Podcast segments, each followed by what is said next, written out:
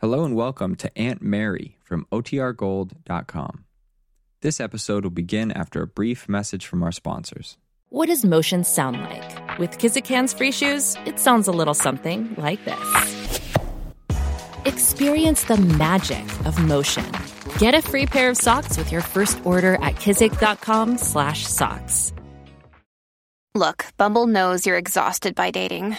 All the must not take yourself too seriously and 6 1 since that matters. And what do I even say other than hey? well, that's why they're introducing an all new Bumble with exciting features to make compatibility easier, starting the chat better, and dating safer. They've changed, so you don't have to. Download the new Bumble now. When you need mealtime inspiration, it's worth shopping Kroger, where you'll find over 30,000 mouthwatering choices that excite your inner foodie. And no matter what tasty choice you make, you'll enjoy our everyday low prices, plus extra ways to save, like digital coupons worth over $600 each week. You can also save up to $1 off per gallon at the pump with fuel points. More savings and more inspiring flavors make shopping Kroger worth it every time. Kroger, fresh for everyone. Fuel restrictions apply. It was late afternoon. The pale rays of the winter sun slanted down sharply, striking through the windshield of Ben Calvert's big limousine.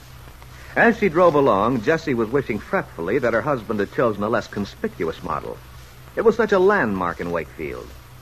In the old days, before her former lover, Brett Cameron, had returned, Jessie hadn't minded. In fact, she'd rather enjoyed the knowledge that as she drove through the streets of the little town, people turned to each other saying, There goes Mrs. Ben Calvert. My, that's a beautiful car. But now, as she turned into the driveway of Brett's house across the river from David Bowman's, Jessie was hoping that she was unobserved. She parked the car so it was partially shielded by the shrubbery and hurried up the cobbled walk. Just as she entered the last step, the door opened. Brett came through it and came up to Jessie, taking his hands in hers. Hello, Brett. Darling, this is wonderful. Oh, please, let's not stand out here. We can go through the amenities inside. Darling. No, I didn't come over for you to make love to me. But, Jessie, just a greeting kiss. Not now, Brett, please. I want to talk to you. Hmm. I gather it's something important. You Told me last time you didn't dare come during the day in case somebody might spot Ben's car. I know I did. But today I don't even care if they did see me.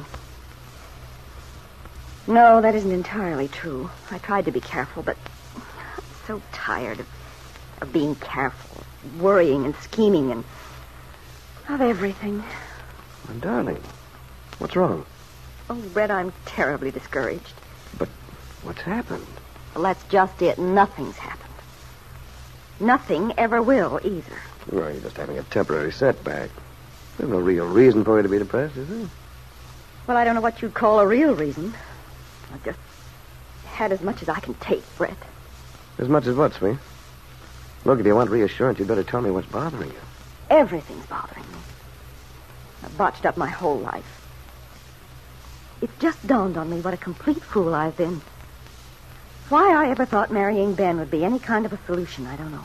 Well, Jessie, I'm, I'm inclined to agree with you in one sense. I may be prejudiced, but the idea of Ben as a husband would strike me as pretty bleak if I were a woman, which, thank heaven, I'm not. You may well thank your stars you're not a woman. No cinch, I can tell you. When I think of the years I've wasted. I'm surprised at you, darling. You've always waited so patiently to get what you wanted. After all, you did set your cap for Ben, to put it quaintly. Wish you wouldn't try to be cute, Brett. I'm terribly serious.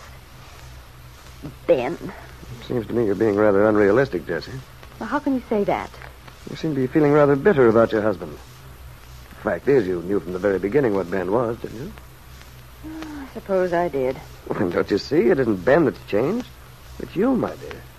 Yes, I've changed, all right. I was in love with Ben once. And now you're not. Fairly typical situation, isn't it? Oh, I wish you wouldn't be so reasonable about everything. Maybe it is typical. I don't know.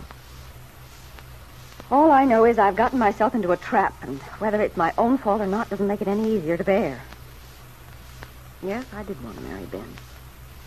I wanted him to love me, too. So I waited and waited. And finally, just like in the storybooks, you got married. Yes, by tricking him into it. By the time Ben and I were married, it wasn't a question of love anymore. I hated him by then. And he hated me, too. Not an ideal beginning, I admit. But I was determined to become Mrs. Ben Calvert. Just to show some of the busybodies I could. And you did show them, Jessie. That ought to give you some satisfaction. Well, it doesn't. I wish to heaven I'd never done it. What have I, actually? I looked at myself in the mirror this morning, and it gave me a shock. In another couple of years, my looks will be gone now. Oh, that's nonsense, darling. You're a very attractive woman. Take the word of an old connoisseur. And you'll go on being for a good many years to come. You're just saying that to make me feel better. But I know. I can see it happening every day. Another line, another wrinkle. oh, Jessie, you've got to stop this. It's absolutely ridiculous. The trouble with you is your life has had no meaning at present. That's not going to go on indefinitely, you know. Isn't it? I'd like to know what's going to change. A lot of things, my sweet. You, first of all. Once you have the full, wonderful life you're meant to have, love and attention, and emotional outlet, you mean. Mm, that's all very lovely, but just how does it come about? Some miracle, perhaps? In a way. Sometimes a miracle needs a little outside help to get it rolling. No, it's hopeless, Brett. Why don't you admit it?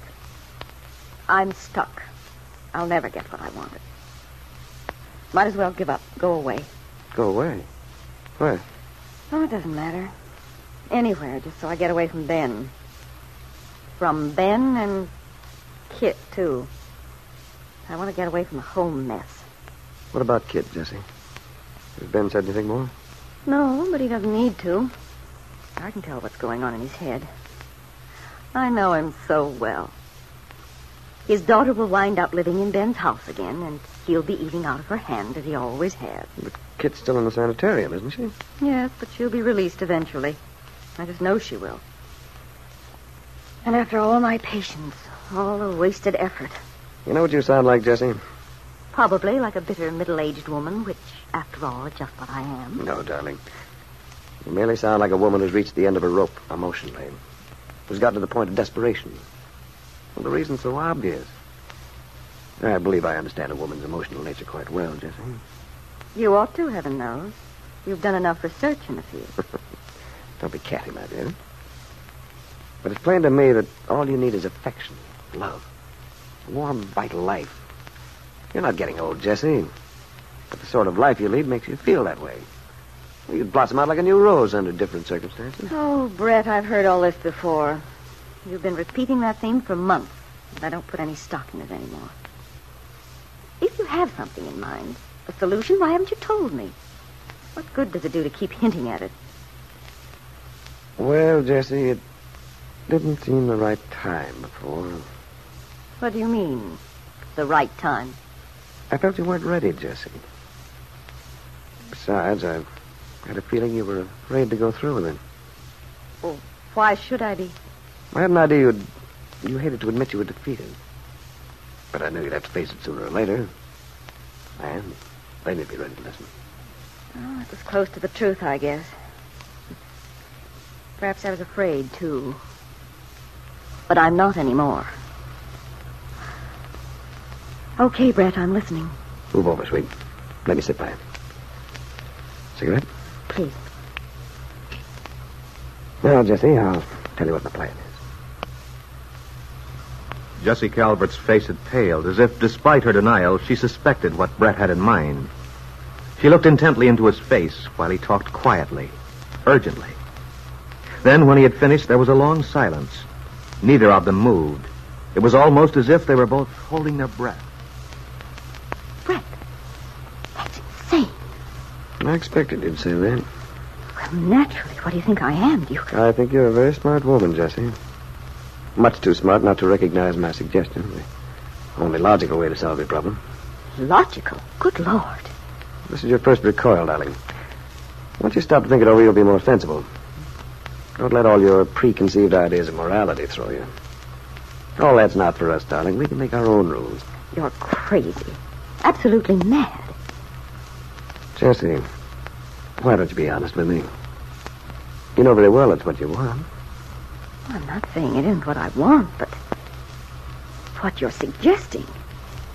Well, it's simply impossible. No, darling, you're wrong. It's entirely possible. But there's something we'll have to see to first. What's that? Kit, Well, what about her? We'll have to get Ben's daughter off his list, Jessie. And that, my sweet, is your job. Then I'll take over. Now Jessie's face was even whiter than before.